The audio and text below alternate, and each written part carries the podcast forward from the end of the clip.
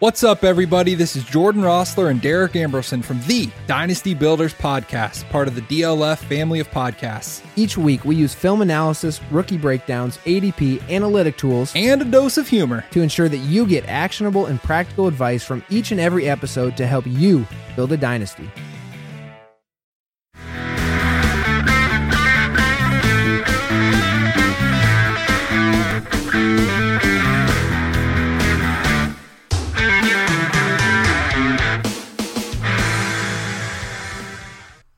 Welcome back to the Dynasty Crossroads. My name's Peter Howard at PA Howdy on Twitter.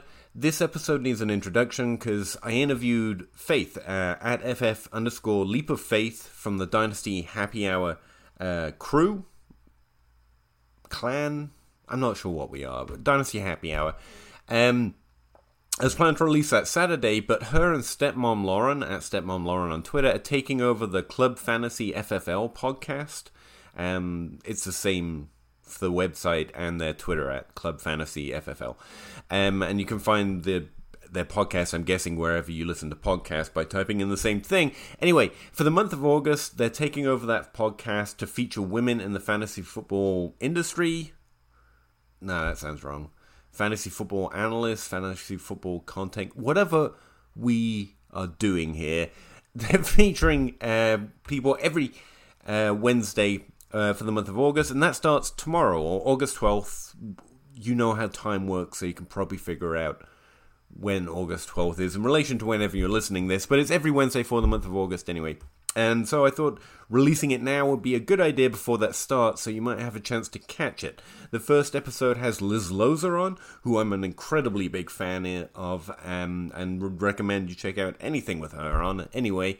So yeah, um, I wanted to get this out early, which means I have to, I guess, find something else to do this Saturday, which should be fun. Either way, hope you enjoy the uh, the interview. I really enjoyed talking to Faith, who's really only just got started in Dynasty football, and I always kind of enjoy those conversations where I spend most of my time trying to find out what something means and then explain it and how we can use it like that's the conversation, right? What do we actually know? And she's really starting off from scratch in Dynasty. She just wrote a first article for DHH on Dynasty advice that she's been given, and it struck me that a lot of it was remarkably generic. It's stuff I've said, but I don't. It's remarkably unactionable when it's just said blandly, and I thought it would make for an interesting conversation. I really think it did. I really enjoyed talking with Faith. I think you're going to enjoy it as well. Thanks for checking it out. Let's get to the interview and I will talk to you again on Saturday about something or with someone, I guess. Thanks. Bye. So you're just starting to get to play Dynasty, right? This is your first year or your second year or This is my first year of Dynasty. Okay. So you've done a startup draft and maybe a rookie draft so far and that's it. Uh we haven't done any rookie drafts. All of our drafts have been combined. I Right. went from zero dynasty three months ago to now I think I'm in four dynasty leagues, Mhm. including John Helmkamp's what the Triple F Dynasty League, which is insane. Yeah, you're just jumping into the deep end right there straight away, I see. Oh yeah, Nice. just Um, nice slow. Do you prefer them combined? I don't think I've ever asked anyone, but I kind of like having a second draft, to be honest, just because drafting is fun. I don't know. I don't know any You different. know, that's fair.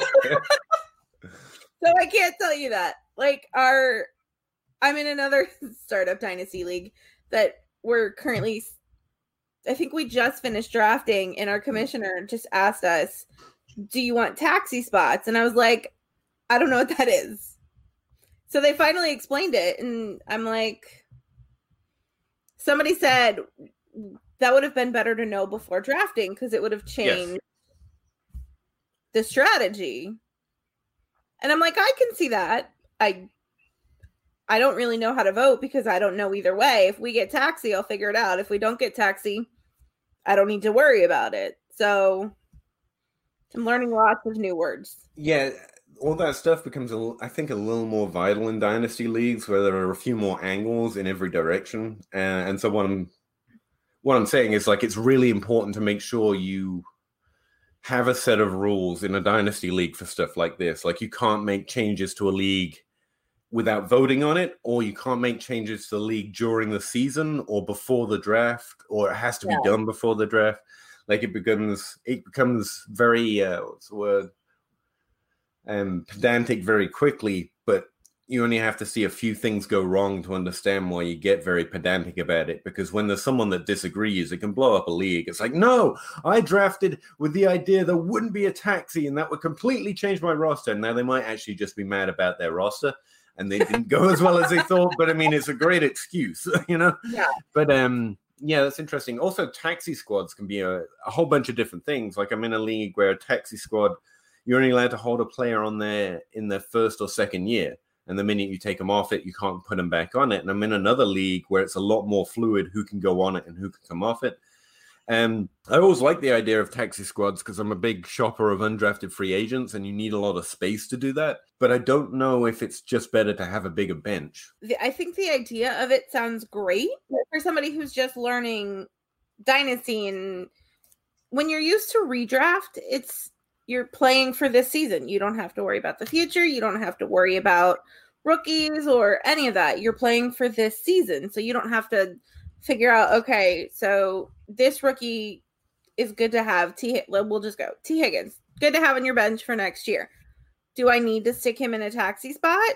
uh, do I keep him on my bench? If we're going taxi, I'll probably stick him in a taxi spot. But again, the minute I pull him off, He's off. I have yeah. to play him. Like there's no ifs, ands, or buts. So it's something that's me specifically, I'll have to navigate as I go because I have no experience with it.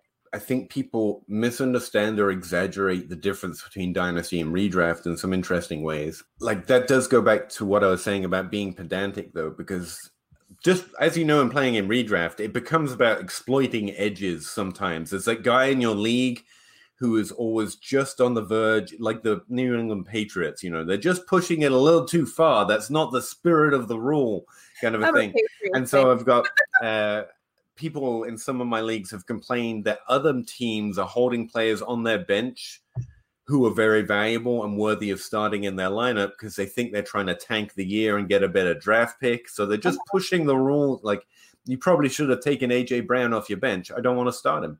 I want to keep him on my taxi. That's that's within the rules. That's not the spirit of the rule, though. and so that's what I mean about pedantic. Some um, because everyone will, uh, if you're in a good league, there'll be someone always trying to push every edge. Like technically, I can add play, players off the waiver wire before the season starts. That's not what we agreed on, but it's not in the rules. And so you, so but anyway, to get back to what I think is probably a better, broader conversation. Well, let me just ask you what you think about it. You just wrote this article for um, Dynasty Happy Hour, right? It's on Mm, Dynasty Happy Hour's website. You asked a whole bunch of people for different people about advice for playing in Dynasty as someone who mostly plays in redraft. So, just what in general do you think the response was, or how do you feel right now? What's the main difference between the two? so many different responses. I got so many similar responses. One of them, Mm. so redraft, you're playing for this season. You only have to worry about this season.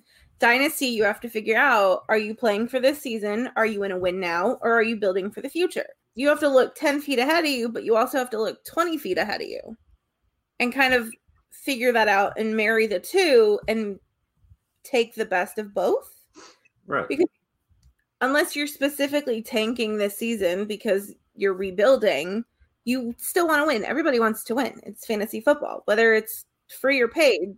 Everybody wants to win. That's I think I think you're right. You should draft every team trying to win, but you always have. I mean, the general uh, is exactly what you're saying. The advice you're getting is you also have to be a little bit more aware of the future. I do worry people exaggerate that though, and that goes. That's what I was talking about before. Like you can exploit that edge. Like you can not try to win now and look only at the future. Like it's it's always useful to go to an extreme. I'm only going to draft young and uh, and rookie players, and I'm going to be terrible this year, but my value is going to be great next year, which works great unless you're drafting in 2015, 16, and 17, and then you just quit the league basically at that point because it did not work out. I, I think the going to the extreme is interesting, but I worry that people get stuck in the mid ground when they first start to play Dynasty. And since you're doing that, maybe I could suggest that you try to see looking at the future slightly differently. For a start, what do you think being concerned with the future looks like? In redraft, I feel like in redraft, people are going to look at, say, some of your rookies and know mm-hmm. that they're probably not going to play this season because the position player that they drafted for, or the position that they were drafted for, somebody on the team still has that spot, is still pretty great. They're not going to lose their spot this season to a rookie. However, the next year or so, at wide receiver mainly, but yeah. Yeah. The next year or so, that person may move into the, the playing spot and you now have this really good player. So you're more interested you draft rookies higher than you would in a redraft. I think that makes perfect sense, right? We normally get like one wide receiver who's fantasy relevant during some of the season um in a redraft and basically none outside of that. Now, like running backs are slightly different, but sticking with wide receiver, I see that point. But I think people can exaggerate that. Even that's too far. Like you want to draft rookies higher, but our hit rates on rookies are so low that you do, it, it's about what it it's about what their ADP looks like, for example. So, and I did not prepare like every other show, just in case anyone's listening wondering. Like she, uh, Faith isn't an exception here. I gave her no preparation whatsoever. This is completely off the top of your head, which is a really unfair question. But um, let, let me make it a little bit more extreme. Like I notice a problem with DeAndre Hopkins' value right now. And I'm a big fan of older wide receivers because I do think they keep producing once they're elite. But he's 28 this year. COVID is going to make 2020 look really weird. He's going to a new team. And by the time we get another season, he's going to be 29, probably coming off a down year. And right now, he's being drafted in the top 12 that's a concern in Dynasty that you probably don't have to worry about as much in redraft. Is that fair, do you think? Exactly. And so I do see a little bit of a problem with DeAndre Hopkins' value because I think it can only slide from here. Despite the fact I think he's going to keep producing, there's this aspect of Dynasty, which I really, that's how I frame the difference between redraft and Dynasty. In Dynasty, value is a thing. I don't think it really is in redraft. Like, there's not a, in my experience, there wasn't a lot of trading um, and the trading there was value is kind of it's more immediate anyway. Like you said, it's all about this year. So I need a running back, not a wide receiver, instead mm-hmm. of I need more positional value, which is much more of a dynasty thought. So I think the quintessential difference is value for the long term. Like I saw a stat once where most dynasty leagues only last three years. And if you're drafting in three year windows, you're basically foregoing your entire win opportunity. Another wow. statistic shows that the most likely year, the easiest and the best year for you to win is the first year, even in a dynasty league. That's your most likely year to win. So if you're thinking I'll win year two, it's probably harder to do that. And that's because of what we were just talking about. You're projecting out rookies. So we we want them more. They're more highly valued, but we hit on them. So, like, our best hit rates are like a 50 50 flip in the first round. It's a coin flip. So if you bet everything on year two because this rookie is going to be good, and then it's a 50-50 shot whether they're AJ Brown or JJ Arcega-Whiteside. That's a bit extreme, but you get my idea. Um, it's harder to win in year two, and if you're planning everything for next year, it it just makes it that much more like unlikely that you're going to get the bets you're making correct, if that makes sense. Whereas betting on Julian Edelman and Julio Jones this year is probably a sound bet. Yes, their value is going to decline. Yes, they won't be as they will be worth even less next year, but so might be your rookie be, and you're definitely not going to get their points. So th- there's a line at which I think um, valuing the future, we can get so focused on the future that we make mistakes. Uh, very simple dynasty mistakes, which is overvaluing youth, over overvaluing the unknown. Um, so a player like Courtland Sutton, as far as I can tell, or Calvin Ridley, who I actually think I would rank lower, Tyler Boyd, these players um, are not nearly uh, what's the word less valuable. How do I conjugate that?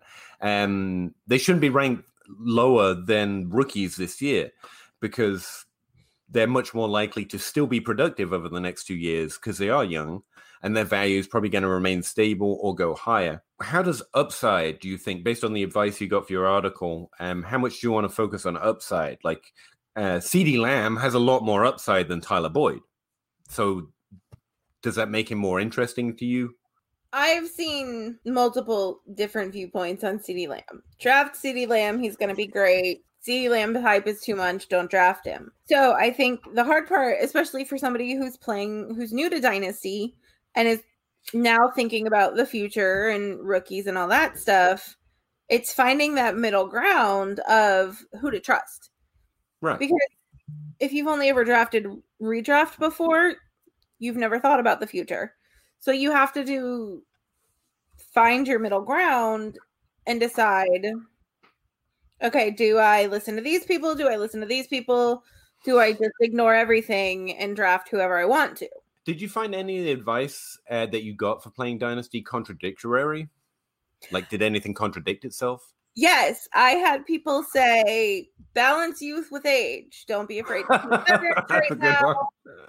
Veterans are good, like especially if you think you can win now. But then it, I also got don't look too hardy on veterans, like because you need to build for the future. And I'm like, okay, that's what we are talking about, right? Okay, yeah. but but which one is it? Do I draft veterans with a handful of rookies, or do I go rookie hard with a handful of veterans? Where is that balance? Exactly. Yeah. That's what I was trying to get to with my question. I completely confused me and you with Courtland Sutton and Julio Jones. And um, do you think you need to enter a draft with a strategy? That's something I saw on your list. That's yeah, that's something that somebody told me, which was contradictory to somebody else. I got make sure you have a strategy going into your draft, and then I got when the draft zigs, you zag. Okay, when the draft zags, why do I need a strategy? Because I'm just throwing my strategy out the window at this point. Yeah, yeah, like they're literally telling you the opposite thing, and and all of this sounds like good advice, but it's hard to put into practice when it's talked about just in platitudes. So, can I ask you, like, what do you think would have been more useful advice? Like, what were you looking to be told? Like a rankings list or something more specific stuff, right? Um, not a rankings list. I hate numbers. Obviously, a rankings list is helpful when you're drafting just yeah. for reference, but there's still a whole lot that goes into it because I can go to three different websites and pull up three different ranking orders and talk to three different people who've got people ranked in three different ways. I can go to ESPN Sleeper or my fantasy league and the ADPs are all different. Mm-hmm. So again, it's taking information from over here, information from over here, over here, and information from over here, mixing them all together and figuring it out. What do you think you figured out? Nothing. Yeah, there you go. it's okay. I mean, it, like, I don't think I've got much, most things figured out. Did you end up going into that draft with a strategy or with an with a with with the zigzag philosophy in mind? Which did you go with? My my strategy was no strategy. I think that's a great one. and to ask for help. That seems fine too. I mean, that's where we've got a community, right? You can just ask, like, who do I draft now? Um, I I did. I, I, would when I was on the blo- or on the clock. I gave several of my friends. I'm like, okay, here are my three options. Talk to me mm-hmm. about them, and I would get love this guy for X Y Z. Don't touch this guy with a 30 foot pole. I'm okay on this guy, but if this guy's still available, I'd go him instead. So Twitter is your friend when you have any kind of questions about anything fantasy football related. No, I think it's a really good point. If we stay too broad so that it can encompass whatever situation you might encounter, basically it's unactionable, right? You have no idea what to do with any of that uh-huh. advice.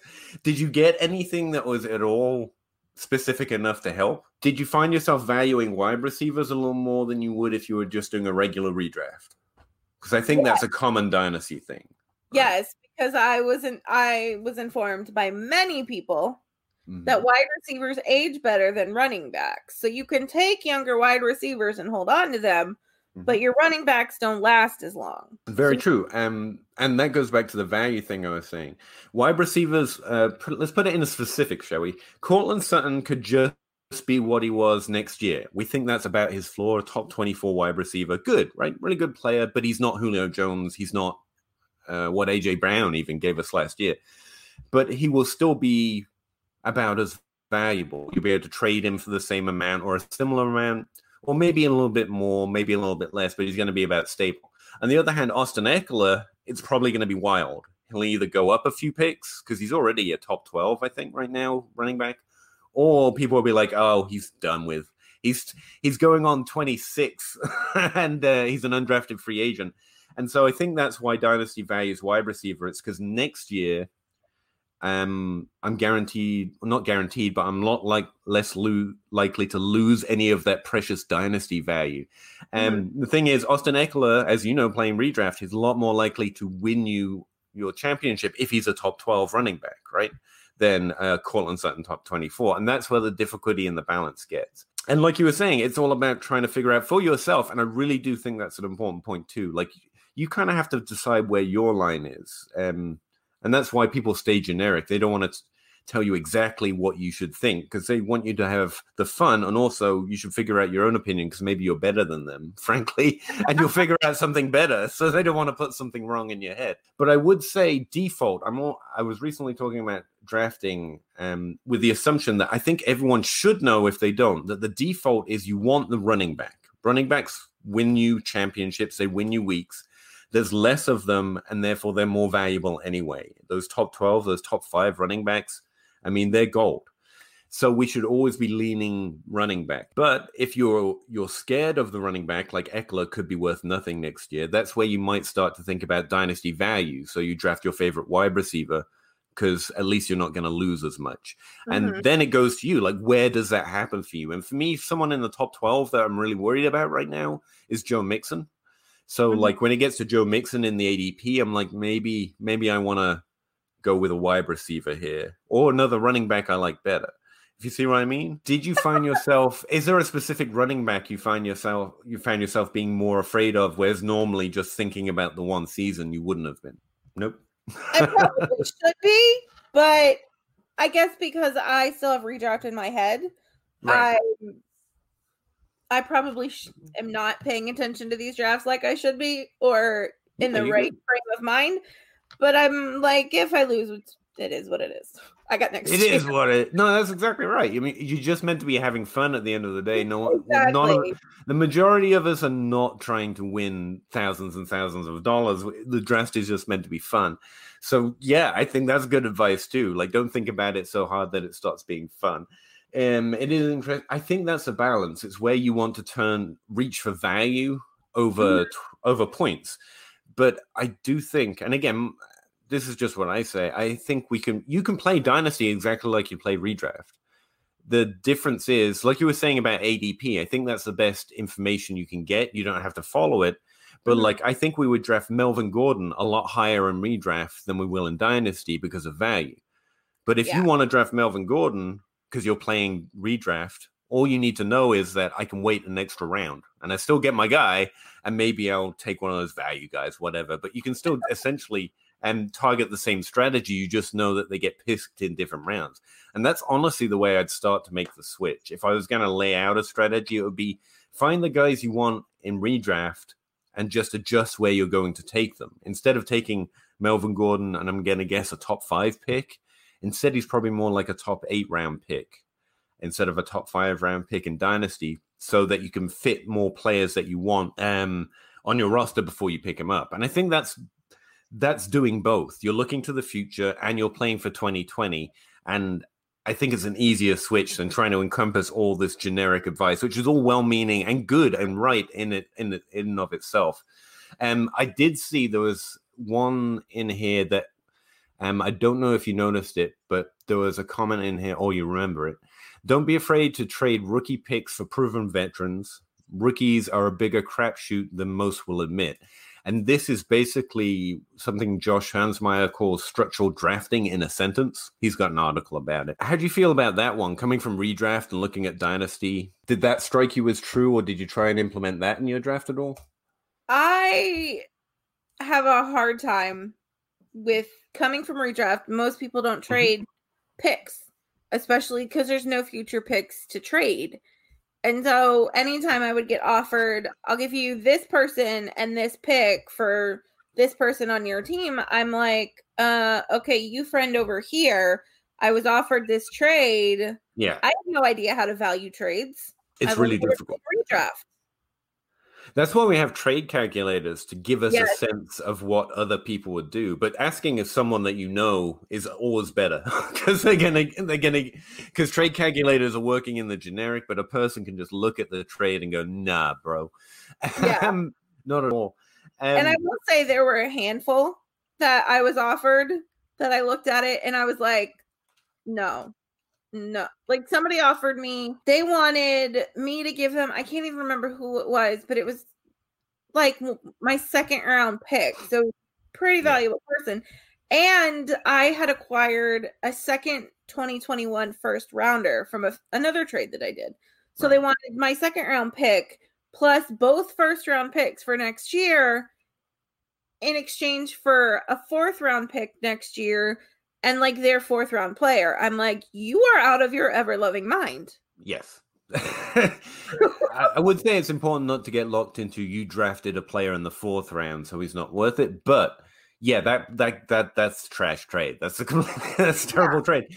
Like a fourth round pick next year, that's a fourth round in a rookie draft. That's that's Uh-huh. basically mm, no, that's Yeah. nothing. I mean, people do like to try and build up third and fourth round picks, but it's so they can stuff them into trades to get trades they otherwise wouldn't. It's Mhm. not really because they're excited about making that pick. Exactly.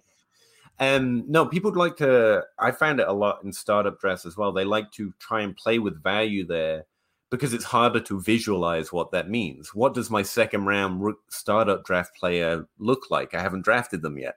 I Uh-huh. mean, is that Saquon Barkley? No. Is it? it's, but it's hard without a name on it. It's not a super flex league, is it? yes, it is. Oh, okay. All Um, in that leagues in- are super flex. in that case, the It's two new to me. I had I was given two pieces of advice that I still think were pretty good when I started drafting Dynasty. And the first one is in Superflex, QBs are never cheaper than in the draft. And the simple reason is everyone's trying to play draft strategy in the draft. Mhm. But then when it comes to trades, even if it's fair value or even better value, like you're getting all the value in that trade, no one wants to go down a quarterback. You have to Mhm. start two. So Yes. you have to get a quarterback in return. So it's really hard to pick up an extra quarterback. Um, and it, it still proves true today. Like it's, I wouldn't John Bosch. John Bosch is the type of player who would just draft quarterbacks just to make everyone mad because they all have to trade with him now. But always be willing to take a quarterback a little bit earlier than you're comfortable because those they really get more expensive after the draft and that's useful for you if you want to trade them or just so you don't have to trade for them. Um, and the other one is it's the same thing but with rookie picks. While i'm not a big rookie pick fan they're never cheaper than when in the startup draft and the thing about rookie picks is they don't get less valuable. Like the closer you get to the draft the more valuable they get and that's always true. So if you're taking them a year in advance, um, and I still I think those two might be a little bit more specific, but it took me like, and there's a way of taking advantage of that as well. But like you say, if you're just starting to play Dynasty, it's really hard to know perfect. I just saw a tweet on twi- Twitter saying they remember when Kevin White and TJ Yeldon were first round Dynasty picks in rookie draft. So you're never quite sure this far out if you're getting the TJ Yeldon or if you're getting the Saquon Barkley, and that's the Uh-huh. risk inherent in Dynasty picks themselves. But something that we do know is those picks are going to get people are going to want them more and more the closer you get to that next rookie draft. So it's always a good idea to keep an eye on them at least.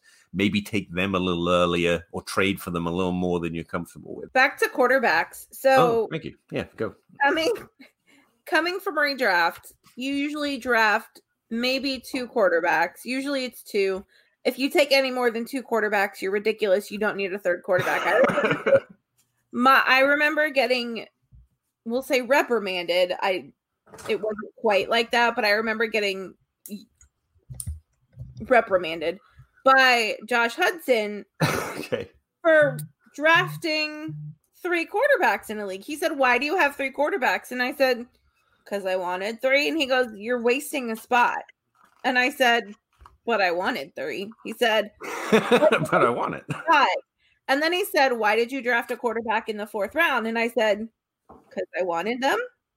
And he said, Never draft a quarterback before the sixth round. And I was like, Okay, fine.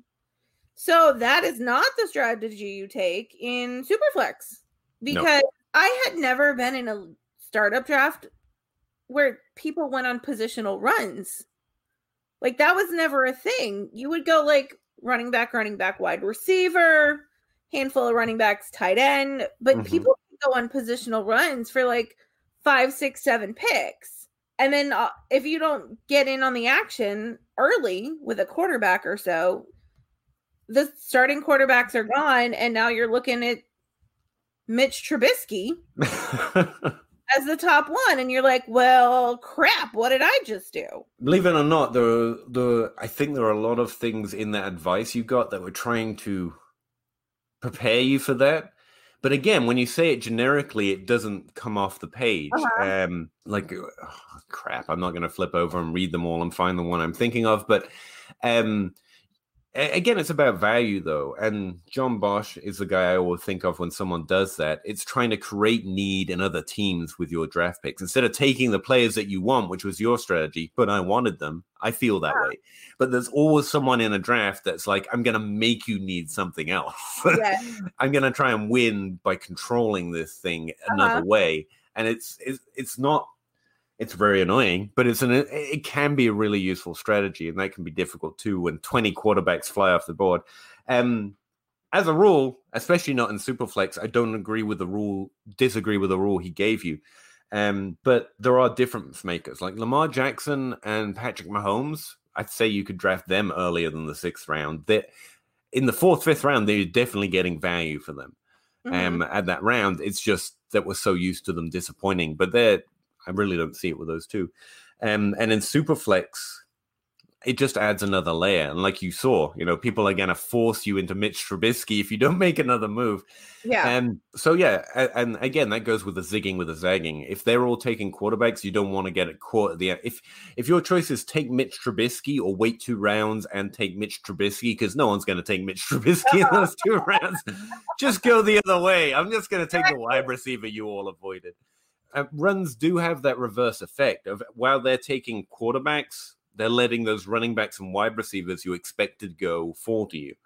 And so you can take advantage of that. The good thing about Dynasty, you mentioned building and not building earlier. One of the biggest realizations I've come to about playing Dynasty football is that when I started, I thought the idea was to build the great roster and then maintain it forever, you know. And, and you know, I've got all my guys and Courtland Sutton and and Patrick Mahomes are dominating for generations. But what I've seen, the more and more I've played Dynasty, the players that I really start to want to emulate and notice win a lot more often than most others are the ones that turn over their roster frequently, but really well. Uh, I saw Jake Anderson, former co host on my podcast, he drafted basically straight running backs in the startup draft, which is a bad idea from what we said, but he hit on all of them. He had Saquon Barkley, he had, he had, I think he had Patrick Mahomes in a super flex. He also had Dalvin Cook that year because, you know, we were a little uncertain of him that offseason, but he just hammered running back and ended up with all the great running backs from last year. But then immediately as it ended, instead of maintaining that roster and just trying to add with draft picks, he started selling them off. So a dynasty isn't a team that you get the right players on and keep them. It's trading them and trading four different players onto your roster in a successful way. I don't know if that makes clear sense to you, but that's one of the big changes I've gone through playing Dynasty. I'm not trying to build a roster, I'm trying to build a dynasty of turning my roster over significantly. And what I'm saying about the quarterback runs there is if you don't get a quarterback, um, maybe you just have to accept that's where you're starting. Sometimes, I mean, you read your team, you read your draft. Again, you got to make up your own mind, but sometimes it's like, okay, I'm going to suck at quarterback. That's what I'm going to have to be building on, tr- making trades mm-hmm. towards, getting rookie picks so I can draft Tua, whatever it is. Sometimes it's okay to accept that you don't have the perfect roster because the whole point about Dynasty, as far as I can see, isn't to build a great roster, but it's to turn that roster over very successfully. Because that's way different than where I started. I just wanted to, when I started, I just wanted to build a team with all the 2014 wide receivers because that's when I started playing. I was like, I want these guys on my team forever. I want Odell Beckham and I want Mike Evans and Davante Adams is going to happen one day, man. And I just, that's what I wanted to do. But instead of stacking up all my favorite players, the idea would be to trade Odell Beckham because he'd hit high value, maybe for running backs. And to hold on to Davante Adams, but then trade him maybe now because his values finally reached what his ceiling potential is. Yeah. So it's not about building roster; it's about changing your roster at the right times in the right way successfully, and that's kind of frustrating because I just wanted to have all my favorite players on my team. like so, and you can play that way. And like, I'm not like I hope I'm not letting you down here, Faith. Look, you can do that. You can just go stack up all your favorite players and have fun. But um and you can still win that way. I, I know a bunch of people that beat me every year playing that way. So it's not like something you can't do. But I do notice that teams that are a dynasty that win successive and are always in the top three, it's not because they keep the same great players. It's because they trade those players and end up with other good, great players the next year. And so mm. I think dynasty is more about changing your roster than than having the right roster. If that makes sense. In, in fact, the only place I can do that in dynasty is old guys like Julio Jones. I've got no worries. No one's coming to trade for Julio Uh-huh. Jones right now, and I'm fine with that because his value is lower than it's ever been, and it's not going to get higher even if he's a number one wide receiver Hmm. again next year because people just don't like old players. So Yeah. there you just get to get your favorite player and keep him forever. Keenan Allen right now, really difficult to trade. He's probably still going to keep being good, but he's just past that point where people are willing to overpay because they're worried about the future. That And I think a lot of, a lot of times that people don't want to take those older players because they've got new, young, fresh blood that's fresh. Like the blood is fresh in the water. They've just been drafted. They're just coming off their Mhm. junior, senior year of college. All of this tape, like the hype is real. And so they're like, no, I don't want your older player because I want this guy. I want Jonathan Taylor right now. exactly. Yeah, yeah. Because look at him. The hot new thing. Yeah. Cough, cough, John Helmkamp. Obsessed. I would say with running backs, it's a little different where we should expect them to be really good really early. Wide receivers, like we just said, it's a little different. But like um most good running backs are good pretty quickly. But I, I completely get your point. Like everyone's interested in the hot new thing. Yeah. Like uh, yeah, I guess that's where I'm pushing towards faith. Here- Here's my little snippet to add to the list. It's that as a redraft player, you have a bigger advantage over dynasty players, and they're basically trying to confuse you with fancy charts, right? Yes. So don't let them mislead you with value. Like you can probably kick their ass this year, and even if you, because you're aware of that. you know young players. Okay, Tee Higgins next year is going to be better. You know Mhm. that stuff, so you're not going to stumble too hard in the mid and late rounds because you're going to be looking for it. Yeah. But if you draft not being so afraid of your redraft instincts as dynasty players want you to be, you probably have a bigger edge over them than not because they're probably going to want Melvin Gordon mid-season. You're going to be like, oh yeah, Yeah. give me that rookie, give me that rookie. Yeah. Who is drafted in what round now, huh? And that's not to say that you may not end up taking a rookie ridiculously early. and that's fine. You got to you got to get your guy right. That's the first piece of advice on your list. Yes. It is. And it's it's funny because I was in a draft the other day with somebody. No, that's a lie. Somebody's drafting now, and I was talking to them, and they had just read my article, and he said, "I was like, how how was it going?" He said, "Well, not so great because I was waiting for this person, thinking they would fall to me, and I'm like, you literally just read my article. What was the first thing on it? Always get your guy." and that's a piece of advice that was given to me that I think is great because obviously you kind of need to know general idea of where these people are falling but they may have fallen in the fourth round in this league they may have fallen in the fifth round which is great but in the league you're in somebody else may want them so they may go in the third round. So it's that mixture of knowing okay what's a general good spot to draft this person so it's not too too early hmm so i'm not taking Ke'Shawn Vaughn in the fourth round. Cough cough me.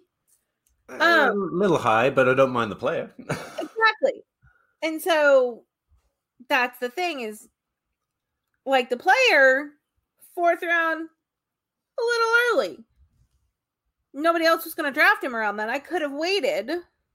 So it's the balance of knowing, okay, take him around this time, but if it starts falling to maybe 4 2 or 4 4, maybe you want to think about picking this person up. And I do think um, it's really important, like you're saying, there's a range of outcomes, a range of values. You want to make it, you want to make that big bet at a reasonable place. You don't want to take Ke'Shawn Vaughn in the first round.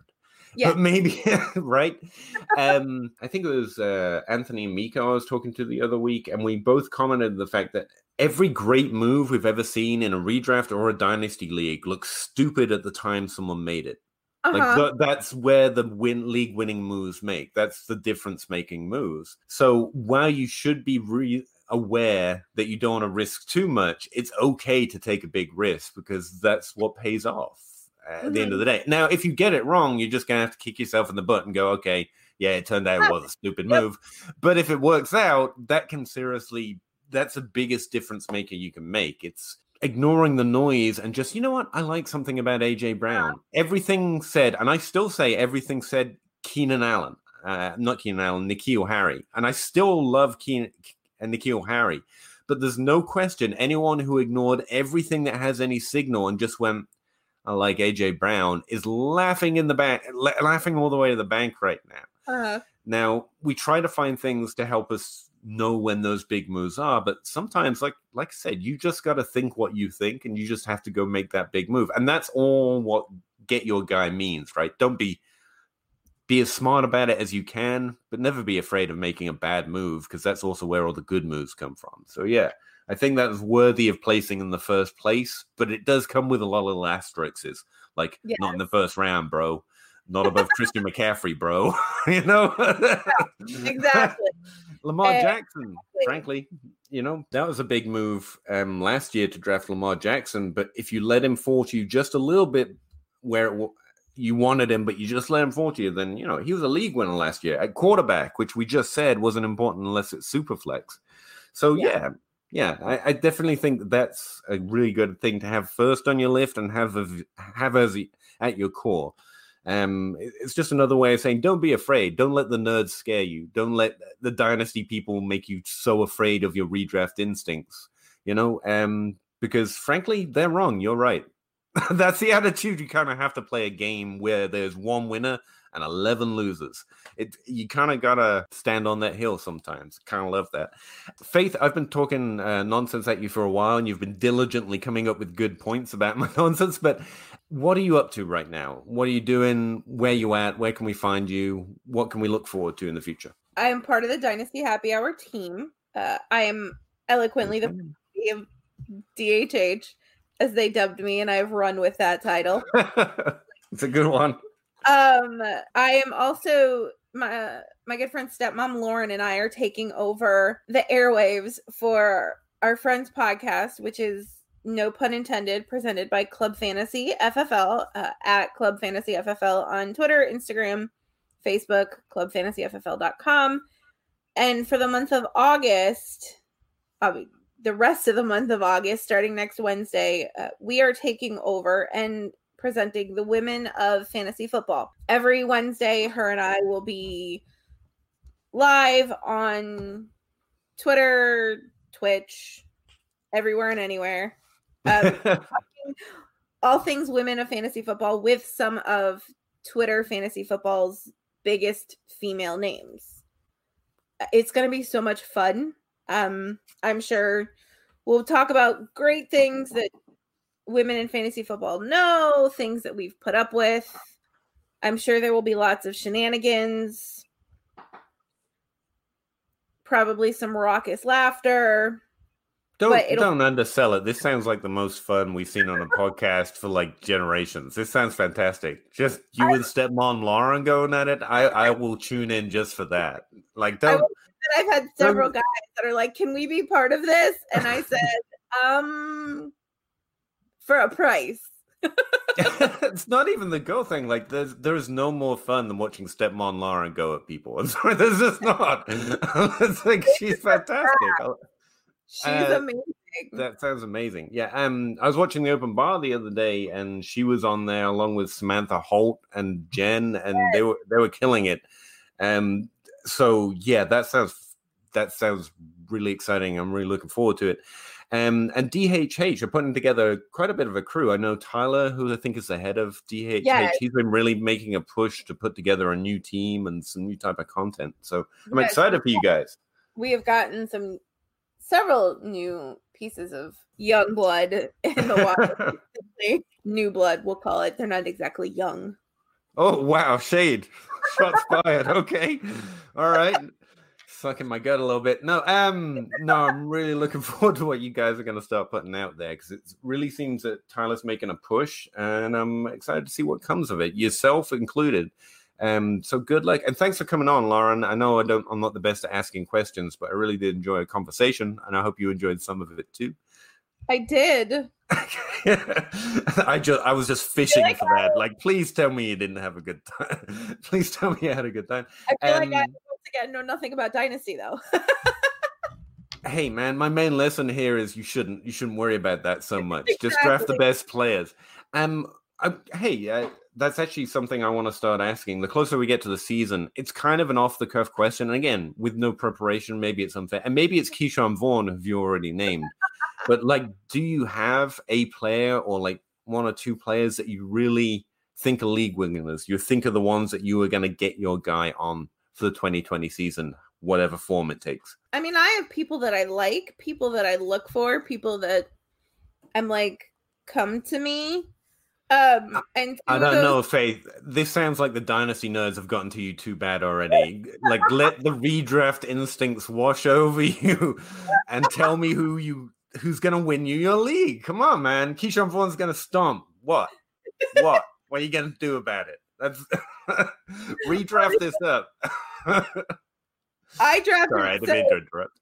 Ke'Shawn Vaughn in the fourth round happened in redraft. there we go. it was SFBX that I drafted Ke'Shawn Vaughn in the fourth round, and I got so much crap for it. And I'm like, you know what? I may be wrong, but I'm going to say this now. Ke'Shawn Vaughn's going to ball out, and you all are going to be jealous. Love I will probably be completely wrong, especially after all of the news that we've recently gotten. No, no, you're going dynasty on me again. Save those receipts. Screenshot those tweets. you are so stupid for taking Ke'Shawn Vaughn, and then you can delete them if it doesn't work out. But if it does, you can be like, ha. There is a certain point where we have to climb on a hill and just enjoy the fall if it fails. But we also Ah. get to enjoy the rise. So you get to enjoy people tilting at you and you're like, Ke'Shawn Vaughn. And they're like, no, you understand this stat over here. And you're like, no. Because I that's don't it's a little it fun too, just to be all for someone, you know? And I don't Oh. hate it. Rojo sucks. no evidence.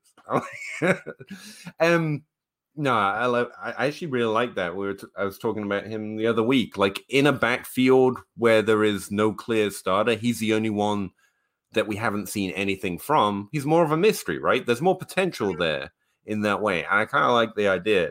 Maybe not in the fourth round, but I don't have the guts that you do, Faith. I ju- that's that's all. That's the only reason why. And again, you can check out Faith at ff underscore leap of faith, which is a Twitter handle I'm now jealous of because that includes your name, but also leap of faith is just a cool thing. Um, I just gave up halfway through writing my name. That's where my act comes from. um, but anyway, uh, thanks again, guys, for listening, and I will talk to you again next week. I really appreciate it. Thanks again, Faith. Thanks for having me. Yeah. Chicken or crow, chicken or crow, crossing the road, go. Clicking a poll, Twitter is gold, player unfold, so. Jake on the table and Abe on the players, no. Pete enumerates the plays, they're analytical. Picking my nose, don't really know if I like that. Picking their brains, got different lanes, but I like that. Picking these guys, all of these times, all of these nice stats. Picking apart, the film is an art, always a fight back and forth. There is no order, they disorder more and more because the players ain't no older. They some hoarders or some mortars, dropping bombs without no borders. They got that I, I like mortar, peak grinding numbers like molars. I don't know anymore. I am at a crossroads. Chicken or crow, chicken or crow, crossing the road, go. Clicking a poll, Twitter is gold, player unfold. So Jake on the table and Abe on the players, no. Pete enumerates the plays, they're analytical. Chicken or crow, chicken or crow, crossing the road, go. Clicking a poll, Twitter is gold, player unfold. So Jake on the table and Abe on the players, no. Repeat enumerates the plays, they're analytical.